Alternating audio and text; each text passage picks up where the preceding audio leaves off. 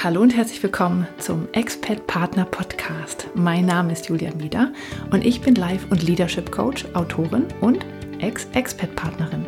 In diesem Podcast bekommst du Ideen, Impulse und Interviews, mit denen du diese Zeit der Veränderung im Ausland nutzen kannst, um dir dein Leben zu erschaffen, das dich erfüllt und glücklich macht.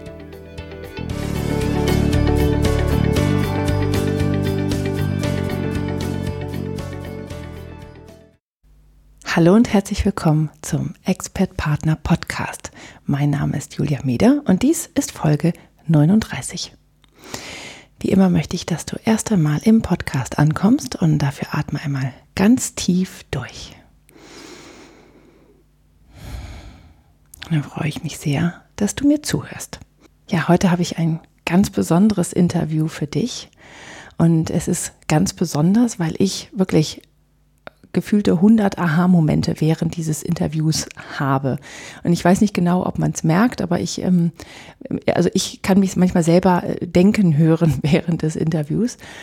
Und zwar habe ich ganz viele Aha-Momente in Bezug auf meinen Sohn.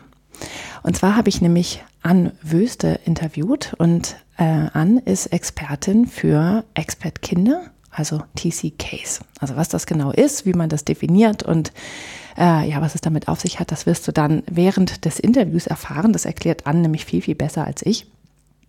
Und äh, ich habe aber unglaublich viel gelernt und es haben sich ganz viele Puzzleteilchen zusammengefügt und wir sind ja schon seit dreieinhalb Jahren wieder da aus den, aus den USA und trotzdem merke ich die Auswirkungen unseres Auslandaufenthaltes immer noch ähm, bei meinem Sohn und auf einmal haben sich ganz, ganz viele Dinge erklärt. Und ähm, ja, das war einfach toll. Ja, wir, ähm, Ann und ich, wir, wir stürzen uns gleich ins Interview, weil das Thema einfach auch so spannend ist und äh, ich auch ganz viel wissen wollte. Und dabei haben wir ganz vergessen, Ann vorzustellen. Und zwar äh, lebt sie in der Nähe von Wolfsburg, war selber ganz viel ähm, im Ausland unterwegs, hat auch ähm, zwei Kinder und ähm, sie, äh, ihr ähm, Beratungsangebot heißt äh, Überall zu Hause, Coaching für Expat Partner und Third Culture Kids. Das sind nämlich die TCKs. Das erklären wir aber gleich noch genauer. Und ähm, sie ist tatsächlich zertifizierter Coach, Trainer und Kinder- und Jugendcoach. Das heißt also, ähm, es können nicht nur die Erwachsenen also äh, zu ihr kommen, also die meistens ja die Mütter, sondern auch tatsächlich kann sie die, die Kinder und die Jugendlichen coachen. Und das finde ich halt äh, wirklich was, was ganz Besonderes.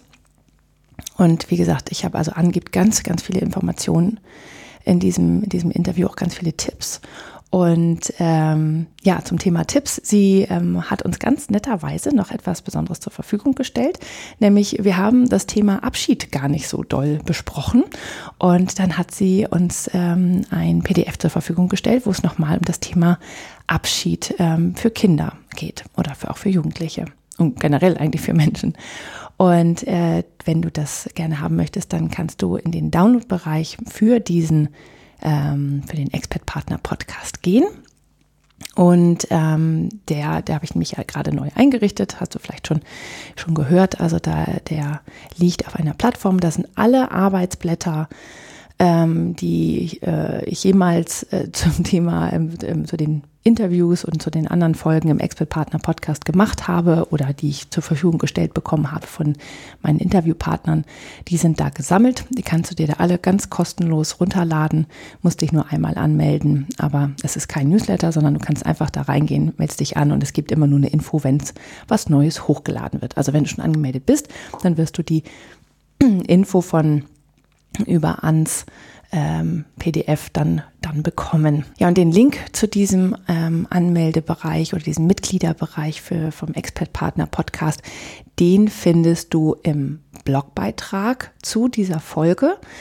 Und ähm, also da tue ich den rein, da kannst du dann raufklicken, dann kannst du dich bei, ähm, bei Elopage da anmelden und dann bist du im Mitgliederbereich. Und der Link zu dieser Folge lautet www.dreamfinder-coaching.de de-epp39. Alles in einem Wort, aber den packe ich auch nochmal in die Show Notes. Und ähm, zum Thema Show Notes ist mir aufgefallen, dass wenn du auf ähm, Spotify den Podcast hören solltest, dann ähm, findest du da keine Show Notes, sondern die findest du nur in den, ähm, in den Apps, in den, in den Podcast-Apps, so wie Overcast zum Beispiel oder ähm, ja, in der normalen iTunes-Apps oder jeder anderen App, die von Android kenne ich nicht so richtig.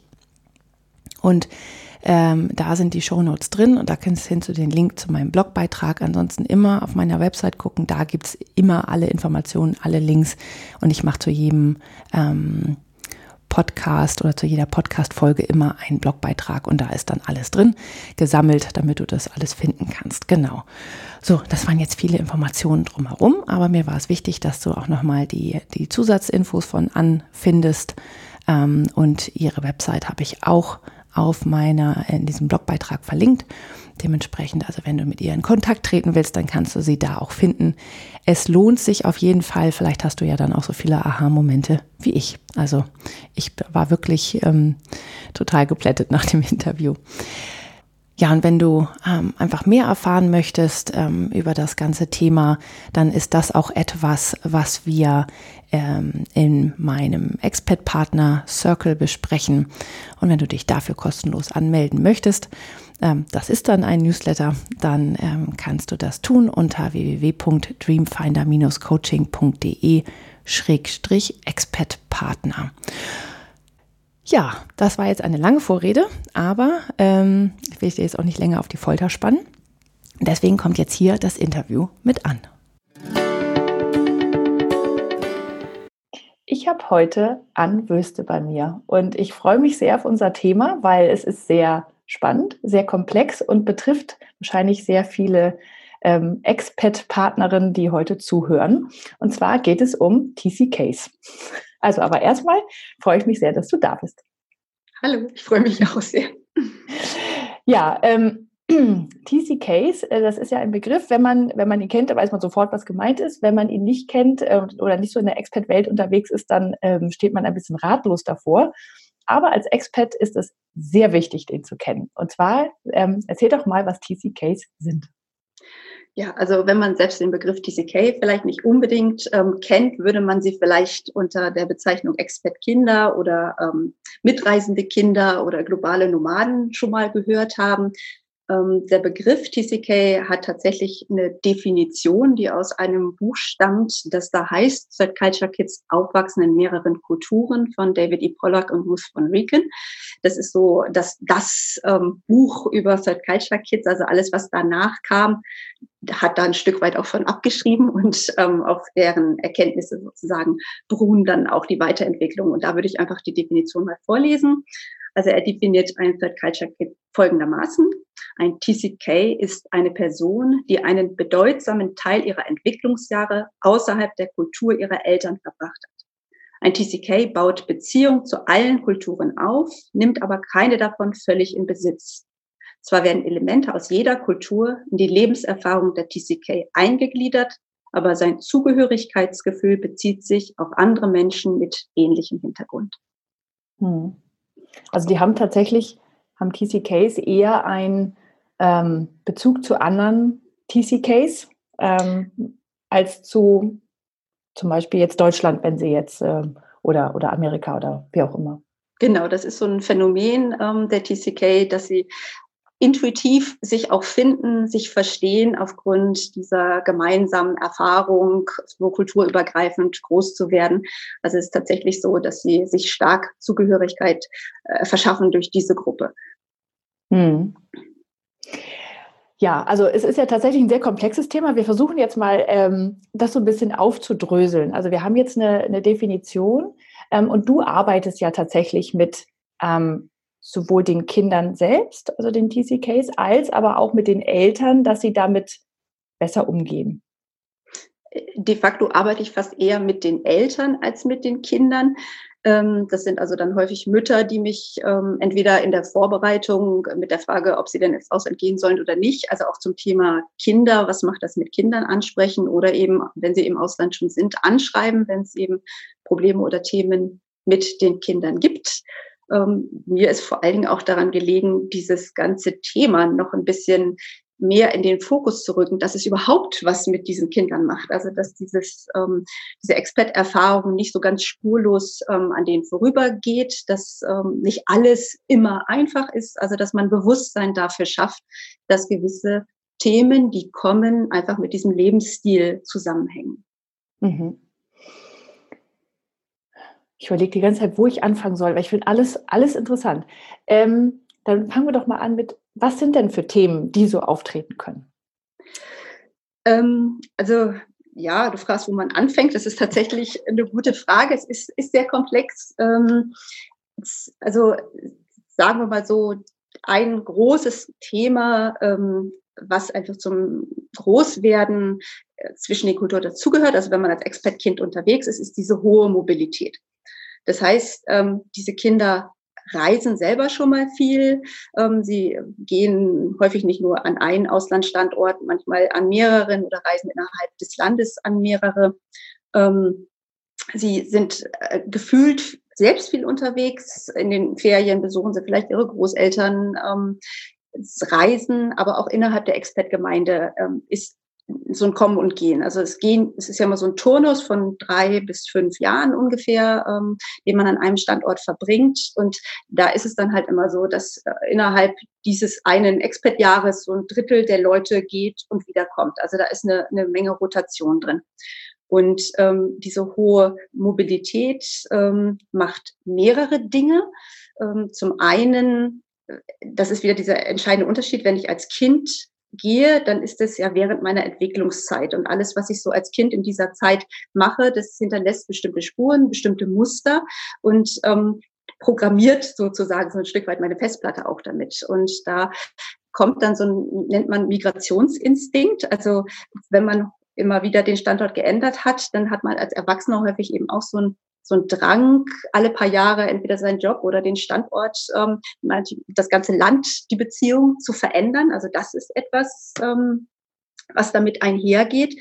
Und ähm, zu dieser Mobilität ähm, gehört auch das, was man als Übergangsprozess bezeichnet. Also wenn ich als Kind groß werde, dann habe ich verschiedene Übergangsprozesse ähm, in meinem Leben, das gehört zum Großwerden dazu, dass ich, was weiß ich, in den Kindergarten komme oder in die ähm, weiterführende Schule komme, in die Pubertät komme, ähm, von der Schule irgendwie ins Studium gehe. Das sind alles Übergangsprozesse, die durchaus nicht immer so super einfach zu bewältigen sind. Aber bei TCKs kommen quasi mit jedem Standortwechsel, ob sie nun ins Ausland gehen oder von einem Auslandsaufenthalt wiederkommen, ähm, kommt ein weiterer Übergangsprozess dazu, und zwar ein gravierender, ähm, weil der eben auch kulturübergreifend ist, weil sich alles ändert. Also es ist wirklich so, dass, dass alle Beziehungen verändern sich, ähm, das Klima verändert sich, das Land verändert sich, die Sprache, die Essgewohnheiten, alles. Und ähm, mit diese Übergangsprozesse, die, die werden in verschiedene Phasen aufgeteilt. Und ähm, da, da ist man erst, wenn man noch zu Hause ist, so in der Eingebundenheit, ne, da weiß ich, wie alles funktioniert, fühle mich da wohl, ähm, brauche da nicht viel Energie aufwenden, mein Alltag funktioniert. Und dann gibt es die Phase des Abschieds, will ich jetzt gar nicht so genau darauf eingehen. Und dieser Übergang ist dann ähm, so der Zeitpunkt, wo ich das Vertraute verlasse und das, wo ich dann ankommen werde, noch nicht vertraut ist. Also die Spielregeln auf der einen Seite gelten nicht mehr, auf der anderen Seite sind mir die einfach noch nicht bekannt. Und es brechen Beziehungen weg, es brechen Rollen weg, es muss sich neu definiert werden. Es ist einfach alles unbekannt und es ist viel Unsicherheit, viel Frust, dieses Gefühl, man ist ausgeliefert, inkompetent. Ähm, und es ist auch immer so eine Spannung zwischen dem Versuch, sich anzupassen und mal selber zu bleiben. Und ähm, da ist ganz viel emotionales Chaos, ein sehr hoher Stresslevel ähm, auf dieses Gefühl von Einsamkeit, Entfremdung. Und wenn man denn wieder eingebunden wäre, also wenn man wirklich ankommt, wenn diese Zeit vorüber ist, ähm, das wäre so die wieder emotional ruhigere Phase. Und da kenne ich mich dann einfach wieder aus, da weiß ich, wo mein Platz ist, da fühle ich mich dann sicher und vertraut und kann mich so in der Gesellschaft wieder bewegen, brauche nicht mehr so viel Energie, um zu gucken, was machen die anderen, wie muss ich mich vielleicht verhalten, um mich möglichst gut anpassen zu können. Und das ist wieder eine sehr, sehr emotional stabile Phase. Und ähm, da viele Kinder, die dieses Leben führen, ähm, einfach ganz oft von Standort zu Standort zu Standort wechseln, ähm, haben die manchmal so, so eine also so eine chronische Transition sozusagen. Also sie, sie befinden sich immer in dieser schwierigen, unsicheren Phase und kommen eher nicht so richtig zur Ruhe, indem sie diese Wiedereinbindungsphase mit dieser emotional stabileren Zeit erleben dürfen. Und ich denke, das ist für viele Kinder, die viel unterwegs sind, ein gravierendes Problem, dass sie innerlich oft dauergestresst sind. Hm. Und äh, ich meine, was man ja beobachtet, ist, dass oder oft hört, ist, dass viele Eltern sagen, ach nee, die haben das so weggesteckt, das geht mhm. so schnell und das ist überhaupt kein Problem. Und kann es sein, dass die das eher einfach unterdrücken, die Kinder, oder nicht so rauslassen oder um ihren Eltern gefallen zu tun? Oder woran liegt das? Also das ist tatsächlich auch oft, was man hört, so in der Vorbereitung, ähm, so von auch von offizieller Seite, also Kinder, die bewältigen das alles spielend und das ist alles gar nicht so wild. Und das stimmt natürlich zum großen Teil durchaus, dass ähm, viele Kinder das gut wegstecken. Ähm, das Problem bei diesen Themen, die Expertkinder bewegen, ist, dass das nicht so offensichtliche Themen sind. Also das ist ganz viel innerseelisches Erleben. Und viele Kinder drücken das entweder gar nicht so aus, dass man versteht, wo der Zusammenhang ist, oder können es vielleicht auch verbal gar nicht so ausdrücken, weil ihnen die Worte dafür fehlen. Also auch Third Culture Kids wissen nicht, dass sie Third Culture Kids sind und ähm, haben dieses Reflexionsvermögen nicht, sondern sie merken halt, irgendwas ist vielleicht nicht gut oder es ist ähm, nicht, nicht ähm, innerlich stabil oder sie fühlen sich nicht wohl, aber sie wissen nicht so richtig, wie sie sich da mitteilen sollen. Und ähm, dann bringen vielleicht Eltern bestimmte Verhaltensweisen nicht unbedingt immer damit auch in Verbindung. Mhm. Was können das so für, für Sachen sein, die da hochkommen? Also wo, woran erkenne ich denn, dass da was sein könnte? Ähm, also was man oft beobachtet, ist, dass, dass Kinder sich zurückziehen. Das höre ich auch von Müttern, ähm, wenn, wenn sie mich kontaktieren, weil, weil irgendwie äh, sie das Gefühl haben, die Kinder fühlen sich nicht wohl. Sie überlegen, ob sie möglicherweise den Auslandsaufenthalt abbrechen sollen.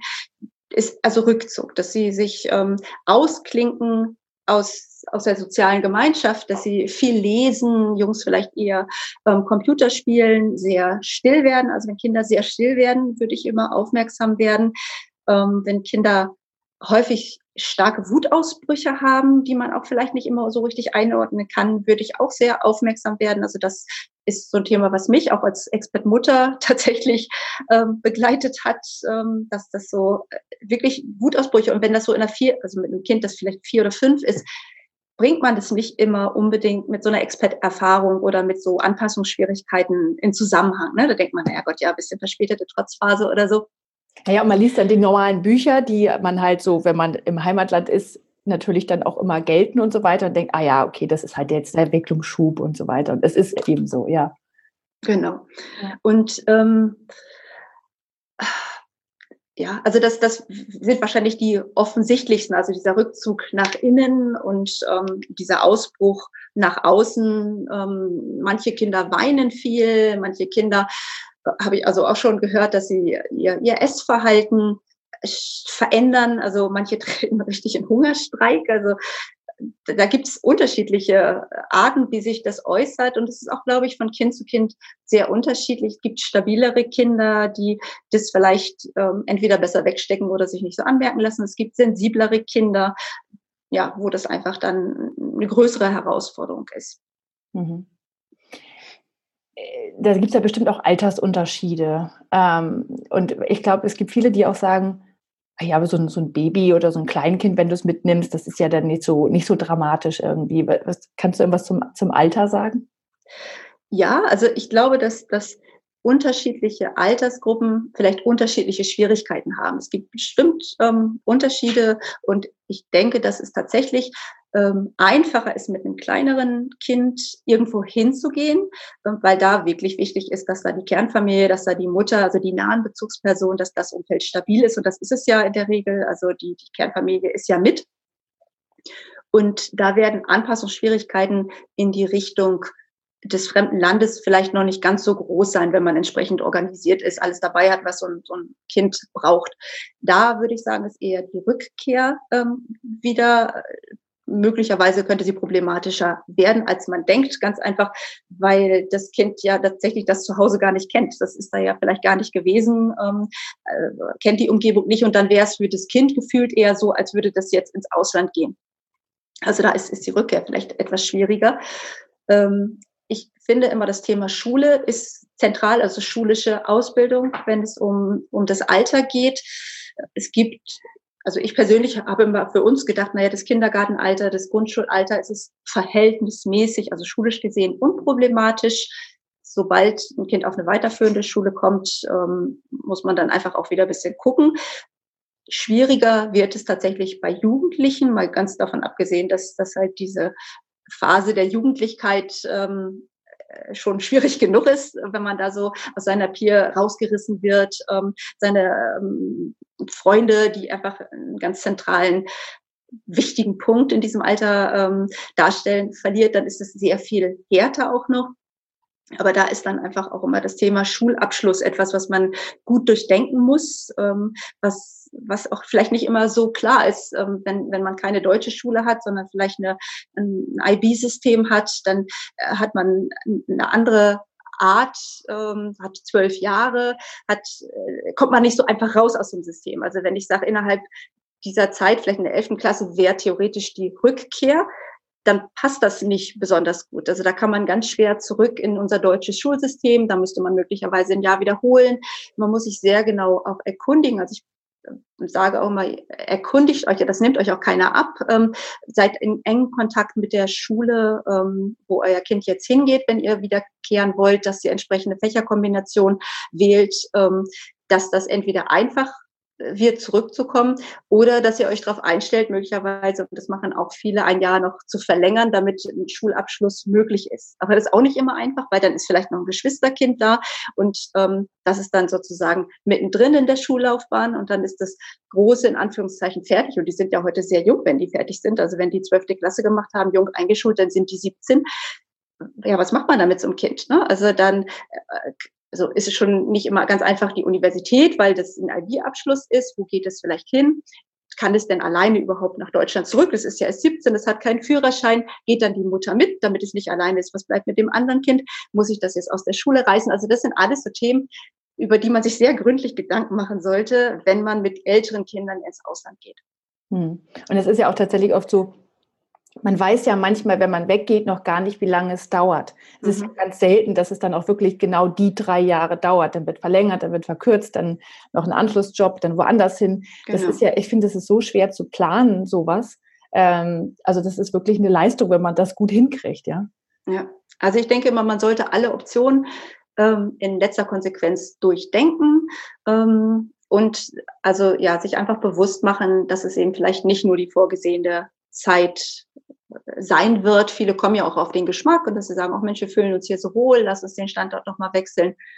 Und ich finde auch noch so ein Thema, ich meine, man will das immer nicht so richtig hören und auch nicht so richtig wahrhaben, aber wenn ich mit einem älteren Kind für längere Zeit im Ausland bin und es macht seinen internationalen ähm, Schulabschluss und ist dann manchmal fast gezwungen, auch, auch auf eine internationale Universität zu gehen, und es sind einfach viele Kinder, die dann auch auf Universitäten gehen, dann äh, kann auch damit zusammenhängen, dass es ganz einfach in einem anderen Land bleiben wird. Ne? Dann, dann findet man vielleicht seinen Lebenspartner da oder seinen ersten Job da und schwuppdiwupp. Also mit 14 mache ich mir da vielleicht noch nicht so Gedanken drum, dass das ähm, Kind dann irgendwie weg ist. Ne? Also auch das muss man dann auch als Mutter mal in letzter Konsequenz bedenken. Hm. Ja, und ich finde es auch, du hast jetzt ähm, auch über ältere Kinder gesprochen. Ähm, aber bei uns ist zum Beispiel so, mein, mein Sohn war viereinhalb, als wir zurückgekommen sind, war im amerikanischen Daycare, also hat da viel gelernt, ist sehr gefördert worden. War dann hier im Kindergarten, fand es super, dass er immer nur spielen durfte und ist dann aber in die Grundschule gekommen und war unterfordert und dass man merkte, er hat keine Verbindung herstellen können zu seinen Klassenkameraden, zu der Lehrerin und so weiter, weil er einfach anders gedacht hat. Er hat weltoffener mhm. gedacht, er hat immer noch Englisch gesprochen, er hat andere Sachen gespielt und äh, also er hat irgendwie keine Anknüpfungspunkte gefunden und ähm, wir haben jetzt tatsächlich nach äh, anderthalb Jahren haben wir ihn dann ähm, auf die internationale Schule gegeben und da ist er rein und war sofort, ja, er hat sich sofort mit den anderen verstanden. Ähm, mhm. Also auch mit den deutschen Kindern, die da sind und da sind auch welche, die waren selber nicht im Ausland, sondern nur die Eltern. Ähm, auch mit denen versteht er sich, weil das einfach eine andere Kultur ist. Es ist innerhalb der Schule eine komplett andere Kultur und ich, der ist ein anderes Kind. Auf ja. einmal gehört er irgendwo dazu. Mhm. Und das ist wirklich, ähm, das habe ich komplett unterschätzt. Aber also so richtig. Ja, also das habe ich auch schon oft gehört. Also wir hatten damals ähm, an dem Standort, wo ich war, am Anfang noch die Wahl zwischen einer deutschen Schule und einer ähm, internationalen Schule. Und dann haben sich doch einige deutsche Eltern durchaus ähm, für eine internationale, weil sie das natürlich schön fanden, dass die Kinder, wenn sie vielleicht am Anfang noch im Kindergarten oder Preschool waren, ähm, auch Englisch gelernt haben aber dass man damit auch einen Weg vorzeichnet, ähm, das ist denen auch nicht so bewusst gewesen ne? und haben sich dann auch gewundert, dass das eben mit der Reintegration in der deutschen Schule vielleicht nicht so ohne weiteres geklappt hat. Also ich denke, man muss sich einfach viele Dinge bewusster machen und auch bewusster eine Entscheidung treffen. Deswegen ist mir das so wichtig, dass dieses Thema einfach auch ein bisschen mehr ins Bewusstsein kommt. Das, das äh, gibt ja auch den ähm, Eltern mehr ähm, ja, Sicherheit, gewisse Themen zu entscheiden. Man ist ja oft da ziemlich alleingelassen als Mutter. Man macht das dann halt so. Aber ich denke, wenn man ein bisschen vorher ähm, ja, aufgeklärter gewesen wäre, vielleicht was gelesen hätte oder aus Erfahrung von anderen, würde man vielleicht Dinge anders machen. Hm. Und aber sogar aus Erfahrung von anderen zu lernen, ist ja manchmal schwierig, weil das sind ja dann teilweise Einzelfälle. Jedes Kind mhm. ist dann ja auch anders, jede Familie ist anders, jede Geschichte ist anders. Und ich muss sagen, als, also mein Sohn war genau eins, als wir rübergegangen sind ich habe drüben noch eine Tochter bekommen. Ich habe mir über den Begriff Third Culture Kids nie Gedanken gemacht oder was das bedeutet. Nie. Erst als wir wieder hier waren und wir diese Schulprobleme hatten tatsächlich. Ja. Da fing das langsam an. Oder er halt auch ne, dieses sich zurückziehen, ähm, gar nicht so gern zum Sport gehen, so Sportvereine und das ist gar nicht so seins. Er ist lieber hier und mit der Familie, also er ist sehr familienbezogen. Ne? Mhm. Also unser unser Kern hier. Das ist, das ist seins. Da, da fühlt er sich wohl und da kann er sein, wie er ist. Und das ist, ähm, da, da habe ich wirklich mir erst später Gedanken drüber gemacht und ähm, und das ist ja dann, ne, wenn man, selbst wenn man andere Expert-Partner fragt oder andere Mütter fragt, die wissen es ja auch oft nicht, ne? Nee, und ich bin auch immer überrascht. Also ich habe ja nun wirklich dadurch, dass wir viel im Ausland waren, ähm, also mit, durchaus mit Müttern zu tun, ähm, die auch im Ausland waren. Meine Kinder sind auf einer Schule, wo einfach viele Expertkinder sind. Und dann stehen die hier vor der Tür, gucken auf mein Schild und sagen, was machst du eigentlich? Third Culture Kids, was ist das eigentlich? Und erzähle ich das und sagst du auch, ja, wir waren ja auch drei Jahre in Afrika mit drei Kindern. Und ich bin immer wieder erschrocken. Also ja, es ist wirklich so, die ganz viele kennen diesen Begriff nicht, wissen nicht, ähm, was das ist. Und ja, genau, deswegen bin ich heute hier bei dir, dass es einfach ein bisschen publiker wird, dass es eben doch Spuren hinterlässt. Ja. Und ich finde auch, ich finde es auch man wünscht sich ja immer weltoffene Kinder, ja, und die ähm, sich da souverän bewegen können und offen für andere Kulturen sind und ähm, ja, halt nicht so ein, so ein Scheuklappendenken haben und so ein Schubladendenken. Aber wenn man, wenn ich jetzt diese Beschreibung und diese Definition höre, dann macht mir die halt auch ein bisschen Angst, ja, dass ich, vor allem mein Sohn, meine Tochter, glaube ich, eher weniger, ähm, eventuell, und das sehe ich ja jetzt schon, mehr zugehörig gefühlt zu den anderen TCKs als zu der deutschen Kultur oder halt der amerikanischen, ja. Und der hat noch viel aus der amerikanischen. Der, der nimmt sich wirklich aus beiden Seiten was. Das ist genau das. Und irgendwie finde ich das ein bisschen komisch, dass er im Grunde genommen eine andere Kultur lebt oder eine andere Verwurzelung hat als ich. Ja, und das, also da müsste man vielleicht tatsächlich dieses Drittkulturkinder, also Third Culture Kids, was das übersetzt heißt, nochmal definieren. Also ähm, auch in der Selbstwahrnehmung der Kinder ist das oft ein Problem. Also die erste Kultur meint halt immer der Kulturraum quasi, aus dem die Eltern kommen, das Passland. Die zweite Kultur ist dann das jeweilige Gastland. Und die dritte Kultur ist eben diese Gemeinschaft der Expats. Ja, und das ist mhm. die Kultur, in dem die Kinder, in der die groß werden. Und wenn ich ähm, also angenommen, ich bin in China, bin ein, ein westliches Kind ähm, in China, dann ähm, sieht ja jeder Chinese erstmal, dass ich anders bin, erwartet irgendwie auch, dass ich vielleicht als Kind nicht ähm, die Sprache spreche, mich da so auskenne. Ähm, und das ist halt sehr, sehr offensichtlich. Und ich als Kind weiß eben auch, okay, irgendwie bin ich anders und führe das darauf zurück, dass ich eben kein Chinese bin, sondern Deutsch. Und habe durchaus die Identität, dass ich ein deutsches Kind bin. Und wenn ich dann zurückkehre, deswegen ist die Rückkehr oft so, so problematisch, ähm, auch dann, dann denke ich, na ja, jetzt bin ich eben wie alle anderen. Jetzt bin ich ein deutsches Kind unter deutschen anderen Kindern. Dem ist aber eben einfach nicht so, weil dann übersehen wird, dass es ja nicht in der ersten, sondern eben in dieser sogenannten dritten Kultur groß geworden ist. Und es kommt nach Hause und stellt fest, ich bin irgendwie immer noch anders.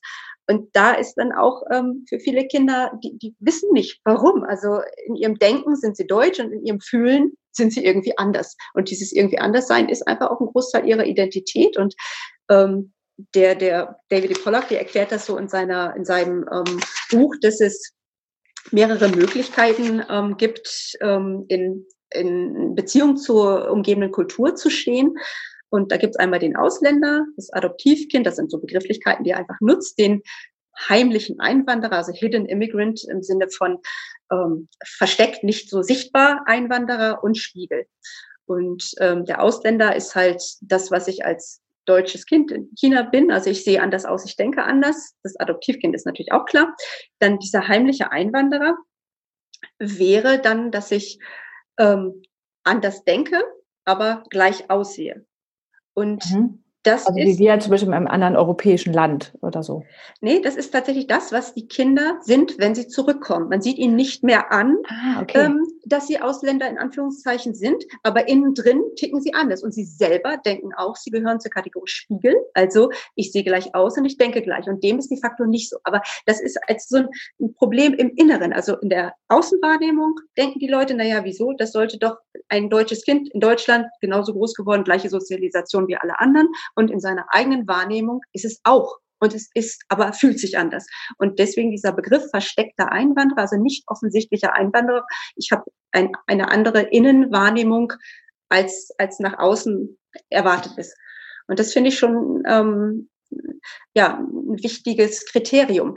Und ich meine, wir reden da jetzt so drüber, ja, wir haben das reflektiert, da wird, ähm, gibt's also Leute, die sich damit lange beschäftigt haben, aber weder als Mutter ist mir sowas klar, noch als betroffenes TCK ist einem sowas klar.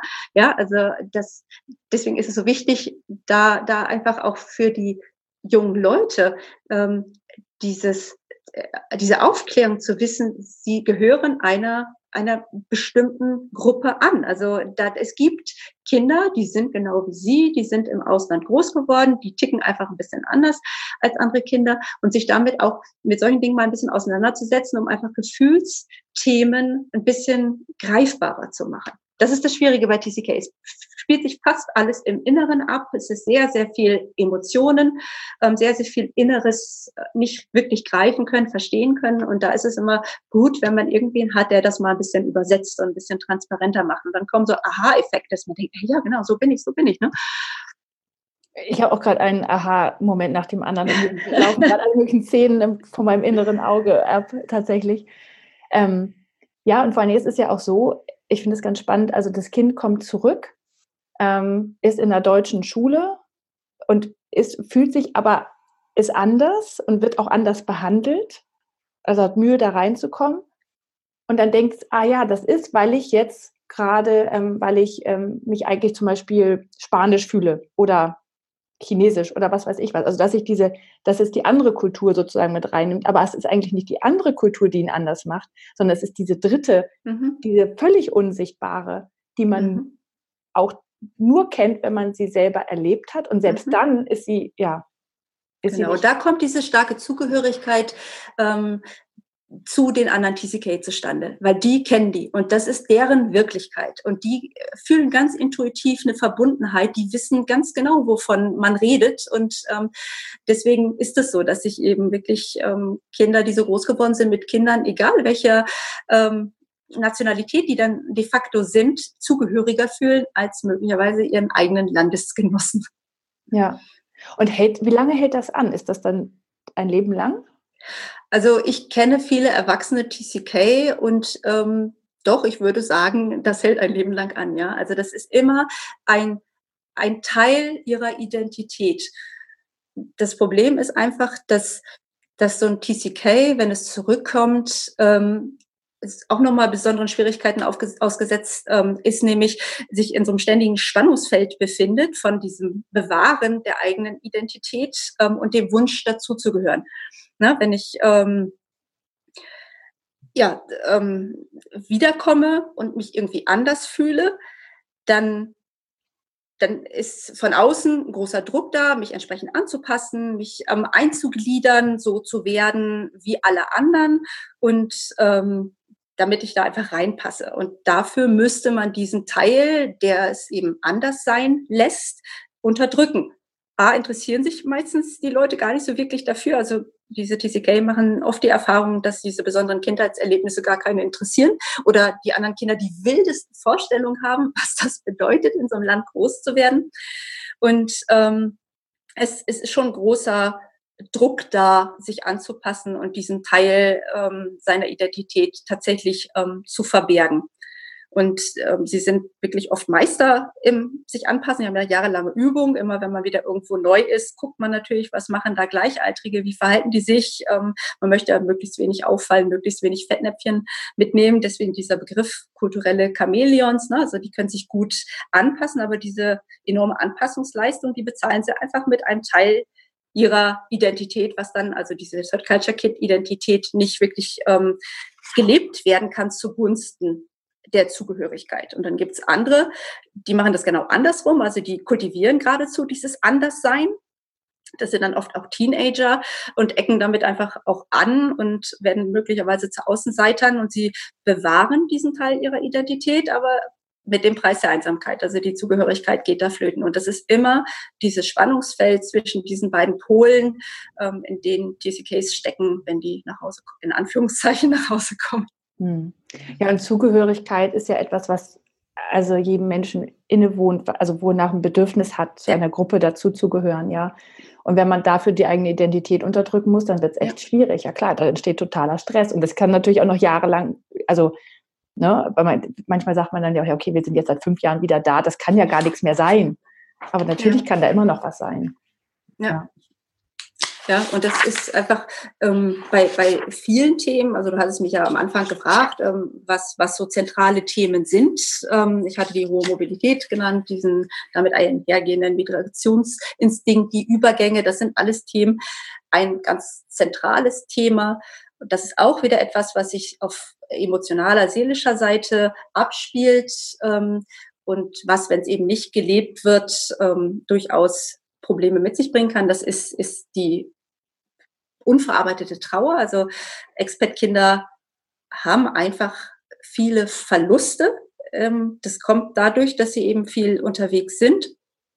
Da sind so viele Dinge. Also es sind natürlich erstmal vielleicht die Großeltern und die Freunde, die Lehrer, wie auch immer, also dieses gewohnte Umfeld, was verlassen wird, wenn ich ins Ausland gehe wenn der Vater viel auf Dienstreise ist oder die Familie eben über einen großen Zeitraum getrennt ist, da ist dann nochmal ein Verlust. Ähm, wenn Freunde gehen, also das ist, ist ein Thema, was ich immer wieder höre, es geht eine Freundin und mein Kind äh, verschließt sich so oder will jetzt schon gar nichts mehr mit der zu tun haben. Also was immer wieder ein Thema ist, wenn Freunde gehen, das ist ein Verlust. Ähm, solche also Hausangestellten, die ja einfach in vielen Ländern, ähm, in China oder Mexiko oder so, da hat man dann Kinderfrauen oder einfach Leute, die mit im Haus wohnen und wenn die Kinder kleiner sind, einfach die Kinder aufwachsen sehen, die ähm, haben eine enge fast Oma-artige Beziehung äh, zu diesen Menschen, die, die sehen die nie wieder, wenn, wenn die nach Hause gehen. Also das ist ein richtig reeller Verlust.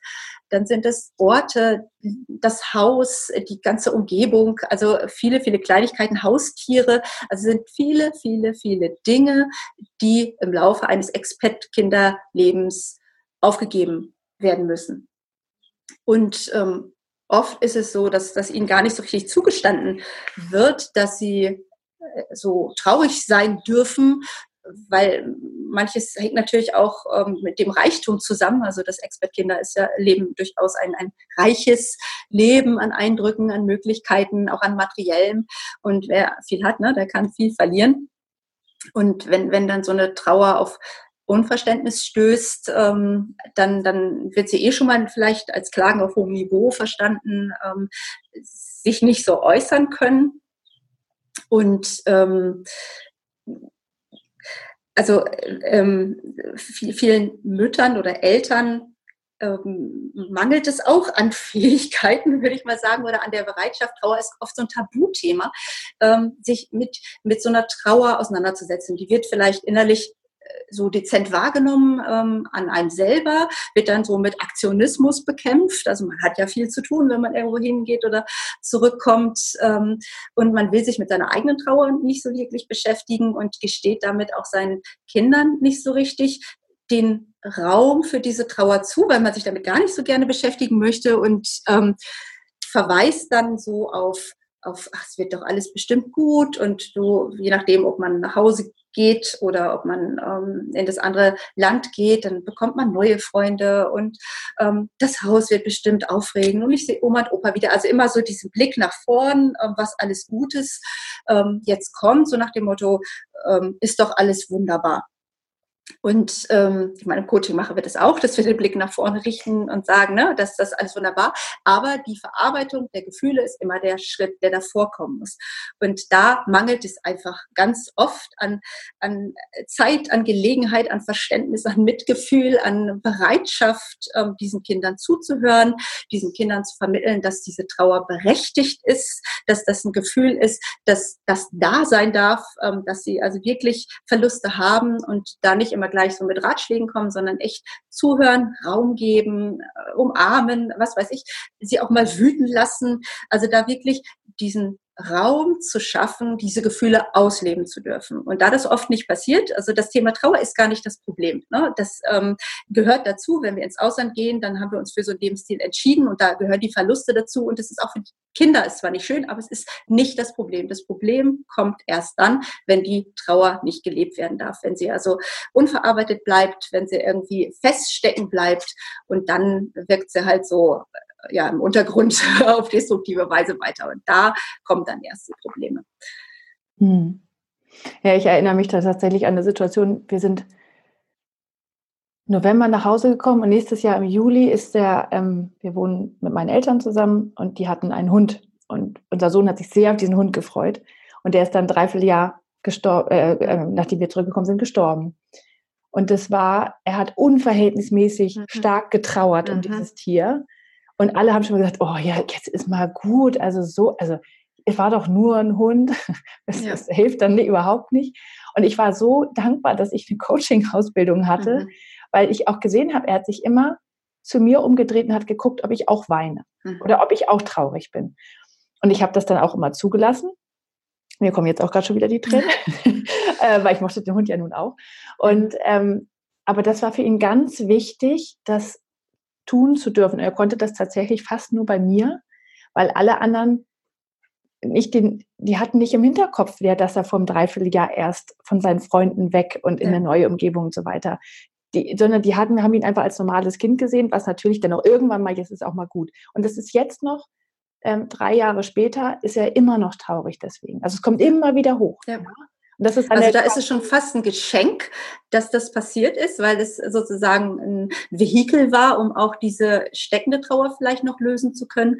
Und ähm, ich habe ein ganz ähnliches Beispiel. Ich meine, nun haben wir drei Hunde, aber als wir uns überlegt haben, den ersten zu kaufen, war das erste, was mein Sohn sagte, damals war der sechs, aber dann stirbt der Hund ja irgendwann, dann will ich lieber gar keinen Hund. Also dieses, diese so viel Angst davor, wieder einen Verlust zu erleiden, dass man dann besser auf den Hund verzichtet, als da nochmal durchzumüssen. Na, das ist schon, schon ein besonderes Thema. Mhm. Ja. Wenn man das so hört, dann hat man ja das Gefühl, oh Gott, am liebsten, am besten gar nicht weggehen. Ja? ähm, und du hast ja auch am Anfang gesagt, dass Menschen zu dir kommen, die überlegen, ob sie ins Ausland mhm. gehen und dass ihr das dann besprecht. Ähm, was ist denn deine Meinung dazu?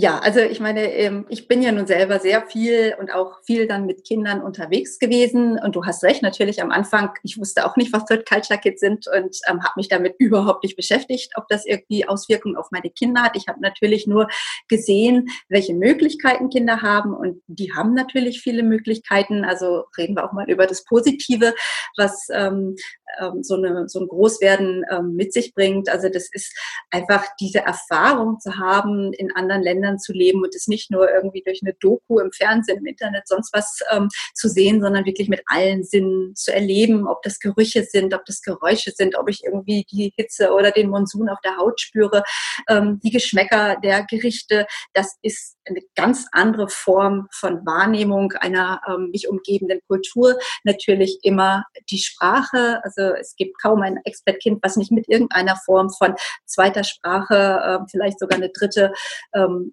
diese, diesen Weg geht.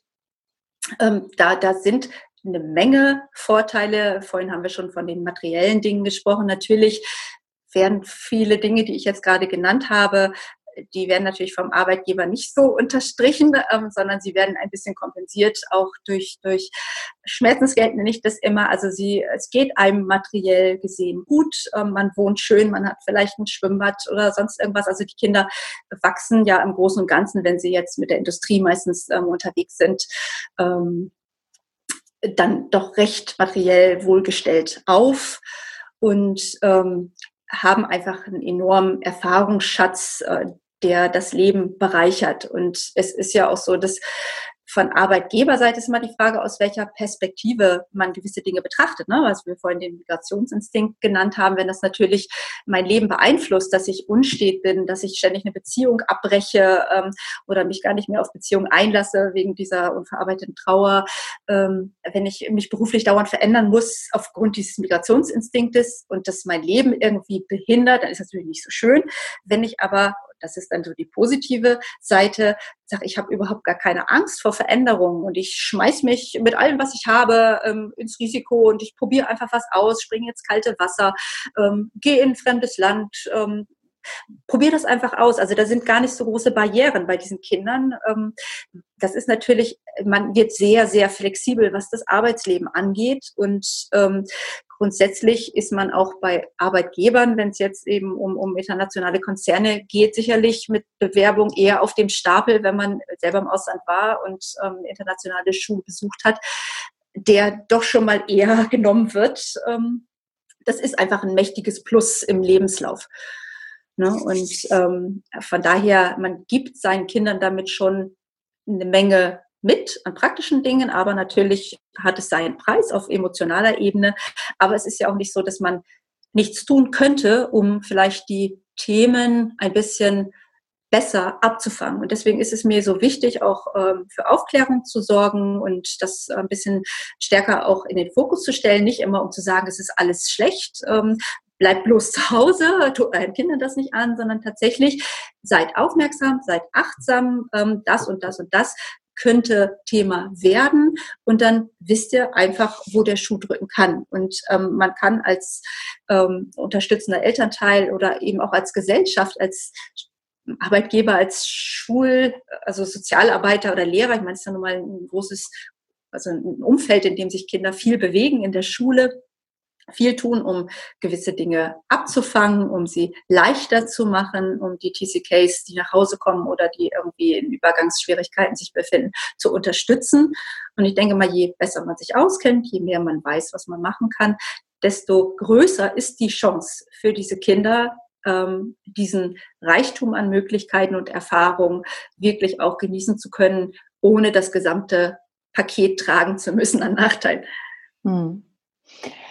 So zum Abschluss nochmal, ähm, du hast ja eben schon leicht angerissen, aber was sind nochmal ganz konkrete Tipps, ähm, gerade für Mütter, ähm, was sie tun können, um ihren Kindern ähm, sowohl das, das Ankommen im Ausland als auch das Zurückkommen und auch selbst wenn es schon ein paar Jahre her ist, ähm, das zu erleichtern, ähm, ja, ihr Leben, weil man hat ja selber auch mit eigenen Emotionen sehr zu kämpfen in der Zeit und das dann alles zu stemmen, ist manchmal echt nicht einfach, ja. Ja, also da, da sprichst echt ein wichtiges Thema an, Julia. Ähm, also Mütter sind mit diesen Themen oft unglaublich alleine gelassen. Also sie sind die zentrale Figur im Leben von TCKs, ähm, die dazu beitragen, ob was gut oder schlecht läuft. Und ähm, auch diese ganze emotionale Seite ist eher ein Mutterthema. So im knallharten Business ist das nicht ganz so en vogue, sich mit dieser Art von Themen zu beschäftigen.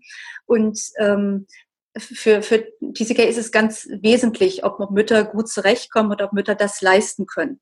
Und da kann ich echt nur jede Mutter ermutigen. Also wie du schon sagst, die haben echt alle ihre eigenen Themen zu tragen. Die sind, gerade wenn es um diese Reise in die eine oder andere Richtung geht, viel mit organisatorischen Dingen beschäftigt. Die müssen die Schulanmeldung stemmen und alles, was eben an ähm, organisatorischem damit zusammenhängt. Aber ich denke, wenn, wenn Mütter da gestärkt sind und äh, auch ein bisschen wissen, was sie tun können, ähm, können sie die Erfahrung, ob es gut oder schlecht läuft, ganz wesentlich mit beeinflussen. Ich habe also in, in China auch viele ähm, erwachsene Third Culture Kids einfach interviewt, weil ich so ein bisschen wissen wollte, wie, wie sind so die Erfahrungen und bei denen, wo es wirklich gut gelaufen sind, die auch oft dann später wieder als Expert-Partnerinnen dann unterwegs sind, ähm, da war immer zentrale Figur die Mutter oder die Kernfamilie. Und du hast mich gefragt, was kann man denn tun? Ähm, also ich finde erstmal wichtig, gerade das, was wir jetzt hier machen, dieses Thema Aufklärung, diese innerseelischen Vorgänge Gänge überhaupt zu kennen und sich äh, die Tatsache bewusst machen, dass es sowas wie Third Culture Kids überhaupt gibt und dass viele Themen, die kommen im Zusammenhang mit ihrem Lebensstil einfach auch zu betrachten sind. Da kann man tatsächlich in diese Richtung Gesprächsangebote machen. Ähm, da kann man Fragen stellen.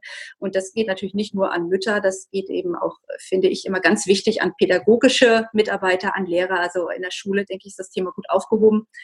Und für TCKs ist das Allerwichtigste, dass sie erfahren, ähm, dass sie mit diesen Themen nicht alleine sind, ähm, dass es vielleicht nicht an ihrem Charakter liegt, dass sie sich vielleicht mit manchen Dingen schwer tun, ähm, sondern eben am Lebensstil und dass es für sie ein Bewusstsein gibt, zu einer Gruppe zu gehören. Wir haben ja vorhin schon das Thema Zugehörigkeit ähm, angesprochen, aber zu so einer Gruppe zu gehören, mit dem man dann vieles gemeinsam hat, die, die Erfahrungen ähm, teilen und bei deren Mitglieder sie einfach dann so auf so ein intuitives Verständnis hoffen dürfen. Und das schafft Zugehörigkeit, das entlastet. Ähm, man muss sich da nicht immer im, im Kern erklären, sondern die, die verstehen das. Was kann ich als Mutter tun? Also wir hatten das zum Thema Trauer schon angesprochen. Also Raum für Emotionen schaffen, sich Zeit nehmen, sich mit den Kindern beschäftigen, sehr aufmerksam beobachten, wahrnehmen und Angebote machen. Und manche Kinder wollen ja nicht so richtig auch über solche Themen sprechen. Dann kann man das auch schon mal über ein Vehikel, über jemand anders zu sprechen. Ähm, also vielleicht einen Film zu dem Thema gucken als, als Boden, um so ein Gespräch zu eröffnen. Und dieses einfach die Kinder reden lassen, ihnen einfach nur zuhören ähm, und diesen ganzen Emotionen einfach Raum zu geben, das ist, glaube ich, mit der wesentlichste Teil und auch die Berechtigung, dass diese Gefühle ihre ja, also Berechtigung haben, ähm, die zu legitimieren. Also das, das erfahren Kinder als sehr stützend, wenn Eltern das tun. Wichtig ist auch zu fördern ein entsprechendes Vokabular für diese Emotionen, also einfach um die Ausdrucksfähigkeit und die mitteilsamen ähm, Möglichkeiten sozusagen von den Kindern ähm, zu stärken, damit sie einfach auch besser innere Vorgänge verbalisieren können. Da kann man eine Menge tun mit kleinen Kindern, indem man einfach ähm, auch spiegelt, ist das, ich nehme wahr, sie sind jetzt gerade fürchterlich wütend oder sie fühlen sich total hilflos oder was und dann verbalisiere ich das einfach ähm, und gebe das so zurück, um diese Worte ähm, mit den entsprechenden Gefühlsregungen in Verbindung zu bringen. Das finde ich wichtig. Das Thema Selbstwirksamkeit ist, ist ein großes Thema. Also ähm, ein Stressempfinden ist sehr, sehr subjektiv. Also je, es sind immer so zwei innere Bewertungsprozesse, die da ablaufen. Einmal sehe ich eine Situation und empfinde die vielleicht als herausfordernd oder als schwierig oder gefährlich oder was auch immer. Und dann ist eben die Frage, ähm, habe ich quasi genug Ressourcen, um mich dem zu stellen? Und wenn ich also das Gefühl habe, ja, die habe ich, dann empfinde ich das gar nicht als so stressig. Und je ressourcenvoller unsere Kinder sind, ähm, und da geht es eben wirklich darum, und das ist nicht nur bei TCK so, das ist bei, bei allen Kindern so, ähm, ihre Fähigkeiten, ihre Stärken, ihre Talente wirklich zu fördern, ähm, sie in dem Bewusstsein groß werden, dass sie fähig sind, dass sie was können. Dieses selbstwirksame, ähm, das ist gerade bei der Rückkehr Thema, dass sie eben oft ja nicht mitbestimmen können, ne? also dass, dass, dass gewisse Entscheidungen über ihren Kopf hinweg ähm, getroffen werden, lässt sich nicht immer vermeiden, aber wenn man so wesentliche Dinge, wenn man sie da nicht mit einbeziehen kann, dann muss man einfach gucken, wo, wo können sie denn Entscheidungen treffen, ähm, wo, wo kann ich sie mit einbeziehen, wo haben sie das Gefühl, dass es nicht, dass sie nicht total fremdbestimmt sind, also dass sie schon ihren Teil dazu beitragen können und ich denke, dass das ist ein ganz, ganz wesentlicher Teil. Dann der Stresslevel lässt einfach sehr nach, wenn sich Kinder selbstwirksam fühlen. Das Thema zu Hause, also deswegen die Rückkehr haben wir jetzt noch gar nicht so angesprochen, aber dieses ganze Thema nach Hause kommen nicht so zu verklären, ähm, weil wenn ich denke, ich gehe ins Ausland, ich erwarte, es wird schwierig, weil es ist neu, es ist irgendwie anders und man erwartet Anpassungsschwierigkeiten. Wenn ich nach Hause komme, impliziert das ja, da fühle ich mich irgendwie geborgen und äh, ein Heimatgefühl und ein Großteil meiner Geschichte da verbracht, ist aber de facto nicht immer so. Und es ist aber eine falsche Erwartungshaltung, die man seinen Kindern damit spiegelt, weil für mich als Mutter ist das so. Ich komme nach Hause und ich habe all diese Erwartungen, aber für die Kinder gilt das Gleiche nicht zwangsläufig. Und da denke ich mal, muss man so ein bisschen aufpassen, dass man dieses Thema nicht so verklärt dann praktische Dinge, jetzt vielleicht nicht als Mutter, aber eben an Schulen, ähm, finde ich so Übergangsbegleiter eine schöne Sache. Das ist vor allen Dingen so an internationalen Schulen, die ja ständig mit, mit Expert-Kindern zu tun haben. Also, dass sie da einfach diese ersten Monate sich dieser emotionalen Themen einfach ein bisschen mehr annehmen. Praktisch ist es, wenn, ähm, wenn jetzt das Thema Rückkehr ist, wenn man so eine Art Mentoring-Programm vielleicht hätte, dass es ähm, andere Schüler gibt, also die, die gleiche Altersgruppe, die, die solche Schüler so ein bisschen an die Hand nehmen, die ähm, einfach mit diesen ganzen Alltagsthemen ähm, ihnen eine Hilfestellung geben. Ne? Wie finde ich den nächsten Klassenraum? Wie fahre ich mit dem, mit dem Bus? Ähm, das ganze Thema Jugendkultur, was ist gerade up to date? Welche Spiele, welche Musik, welcher Kleidungsstil? Also, dass es einfach jemanden gibt, der dieses Kind ein bisschen auffängt, der sich da ein bisschen um solche Themen kümmert das, das kann man so im schulischen Alltag machen oder Kontext. Und so was familiär noch finde ich auch immer schön. Also Familienrituale, das sind so Dinge, die kann man beibehalten. Also die kann man auch im Ausland, die kann man zu Hause machen. Also einfach so ein paar so feste Anker in seinem familiären Zusammenleben, die einfach bleiben, die geben einfach viel Sicherheit und Kernfamilie ist einfach das Wesentliche. Die teilen diese ähm, Erfahrungen miteinander und ähm, ja, da kann man, glaube ich, auch einiges machen. Hm. Und ja, ich finde es auch ähm, zum Beispiel, was bei uns so ist, dieser Kontakt zu anderen Familien, die auch im Ausland waren, vor allen Dingen in den mhm. USA. Ähm, weil die Kinder sich, hast du ja auch gesagt am Anfang, die, die, die verstehen sich sofort. Ja, also das ist auch wirklich, wenn wir mit zu denen gehen und spielen, ist es immer, die, die sind den ganzen Nachmittag weg und die finden das alle toll. Das habe ich nicht immer. Ja, und ähm, wenn man da das bewusst sucht, sowohl vielleicht in der Schule, ähm, weil das, ne, also wenn ich in der, wenn ich an eine Schule neu komme und ich gucke, ob da andere Kinder sind, die auch diese Auslandserfahrung haben, dann sind die Mütter ja oft auch verständnisvoll für das Thema da kann ich das ja auch ansprechen, ja. Es, dann kann, könnt ihr euch ein bisschen kümmern oder so. Ähm, und ich glaube, dass tatsächlich, ja, den Kontakt zu denen zu suchen, ist auch etwas, was hilft. Ja. Genau, das ist ganz, ganz wesentlich. Ne? Also hatten wir vorhin schon gesagt, dass die Zugehörigkeit sich auf die bezieht, die diesen Lebensstil geteilt haben. Und das also ist ein großes Geschenk, was du deinen Kindern machen kannst, wenn du dir andere TCKs als Freunde suchst. Und ich finde auch wir Mütter haben da ja immer was von, weil man sich eben um ja, über ähnliche Themen unterhalten kann. Genau. Also, liebe Anne, das war toll. Ich habe, wie gesagt, ich habe selber wieder ganz, ganz viel gelernt und ähm, werde jetzt noch mal ein paar Dinge hier und da überdenken, wie sie vielleicht tatsächlich sein können. Und ich habe das Gefühl, wir könnten noch fünf Interviews führen und du könntest uns immer noch ganz viele tolle neue Sachen erzählen. Ja, ist schwierig, das alles so auf eine Dreiviertelstunde zu pressen. Ja, ich habe ja durchaus ein Sendungsbewusstsein. Ich möchte dann möglichst viel, in möglichst kurzer Zeit immer. Ach, wir können das ja einfach nochmal wiederholen. äh, wie gesagt, wenn äh, solange neue Informationen dabei sind, ist alles gut, weil es ist ja wirklich ein wichtiges Thema, ein sehr komplexes Thema. Ja. Und ähm, Jetzt sag doch noch mal ganz kurz, wie man äh, dich erreichen kann, wie man mit dir zusammenarbeiten kann und äh, wo du eigentlich so bist. Ja, also dass ich in der Nähe von Wolfsburg ähm, bin, das hast du ja schon erwähnt. Ähm, ich habe eine Homepage, äh, die heißt www.die-globale-familie.de.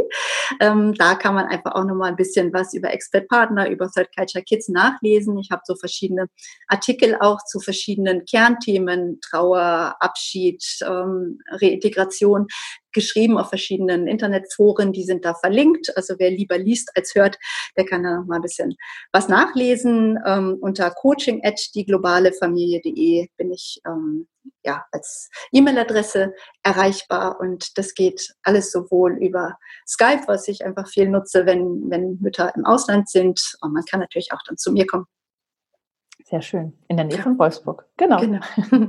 ja, also vielen Dank. Ich habe, wie gesagt, viel gelernt und ähm, ich danke dir für deine Zeit und all die wertvollen Informationen. Sehr, sehr gerne. Also ich danke dir auch für die Gelegenheit. Ja, das war jetzt eine lange Vorrede, aber ähm, ich will dir jetzt auch nicht länger auf die Folter spannen. Deswegen kommt jetzt hier das Interview mit an. Ja, ich hoffe, das Interview hat dir gefallen. Ähm, also, wie gesagt, bei mir, wirst, wirst du ja vielleicht gehört haben, dass ich ganz, ganz viele, ähm, sich einfach viele Puzzlesteinchen für mich zusammengefügt haben. Und ich bin jetzt sehr viel mehr im Reinen mit mir und meinen Entscheidungen, die ich getroffen habe in Bezug auf unsere Familie. Und das finde ich sehr, sehr schön. Also ähm, ja, herzlichen Dank an Ann für dieses, für dieses tolle Interview. Und wir haben sogar auch überlegt, ob wir vielleicht irgendwann noch mal ein Follow-up-Interview machen, weil wir haben noch tausend Themen, die wir noch besprechen können. Und äh, wenn du noch mehr von Ann möchtest, ähm, dann äh, kannst du das äh, bekommen und zwar einmal im Mitgliederbereich für den Expert Partner Podcast, wo ein PDF zum Download bereitsteht, wo Ann nochmal was zum Thema Abschied geschrieben hat. Und dahin kommst du, wenn du auf den Blogbeitrag zu diesem Beitrag klickst. Und den findest du unter www.dreamfinder-coaching.de-epp39 oder einfach auf meine Website gehen, also dreamfinder-coaching.de. Und außerdem kannst du dich natürlich auch noch in meinem Expert Partner Circle kostenlos anmelden. Das ist mein Newsletter, wo es immer mal Live-Calls gibt und ähm, sogenannte QA, also Question and Answer Sessions, wo man Fragen fragen kann zu bestimmten Themen. Und ähm, wenn du das machen möchtest, dann findest du das unter www.dreamfinder-coaching.de-expertpartner aber alle Links sind auch nochmal in dem Artikel drin, ähm, also in dem Blogbeitrag zu diesem Beitrag. Und ja, wenn du Fragen, Feedback, Ideen, irgendetwas für mich hast oder mir sagen willst, wer du bist, wo du mir zuhörst, in welcher Lebenssituation du gerade bist, dann würde ich mich sehr, sehr freuen, von dir zu hören. Und du kannst mir einfach eine E-Mail schreiben unter podcast at dreamfinder-coaching.de oder du findest mich auf Instagram oder auf Facebook. Auf Instagram habe ich jetzt übrigens gerade festgestellt, dass es ja, wenn wir nicht verknüpft sind, dann äh, kommt das ja, die, die, ähm, die Nachricht kommt dann ja als Anfrage rein. Und ich habe das jetzt erst entdeckt, das dauert manchmal ein paar Tage, bis ich das ähm, irgendwie sehe, weil die immer so versteckt sind da oben in der Ecke. Das wird mir nicht als neue Nachricht angezeigt. Also, falls ich ein paar Tage brauche, um dir zu antworten, dann äh, nicht wundern, dass es manchmal äh, die Technik, die das dann so versteckt, dann irgendwo da einbaut. Aber ich freue mich trotzdem sehr von dir zu hören. Und ja, also vielen Dank fürs Zuhören und melde dich einfach, wenn du Fragen oder Ideen oder Feedback hast. Also alles Gute und bis nächste Woche. Tschüss. Das war der Expert Partner Podcast mit Julia Mieder. Vielen Dank fürs Zuhören. Wenn du noch mehr Informationen darüber möchtest, wie du dir dein Traumleben erschaffen kannst, dann schau doch mal auf meiner Internetseite vorbei. Die findest du unter www.dreamfinder-coaching.de. Dort gibt es auch alle Infos und Links zu dieser und anderen Folgen. Außerdem findest du mich im Internet auf Facebook und Instagram. Und ich würde mich freuen, dich da zu sehen. Wenn du Fragen an oder Feedback für mich hast oder auch Ideen für ein Thema hast, das ich in diesem Podcast aufnehmen soll, dann schreib mir doch eine E-Mail unter podcast at dreamfinder-coaching.de. Und jetzt wünsche ich dir einen wunderbaren Tag und genieße dein Leben.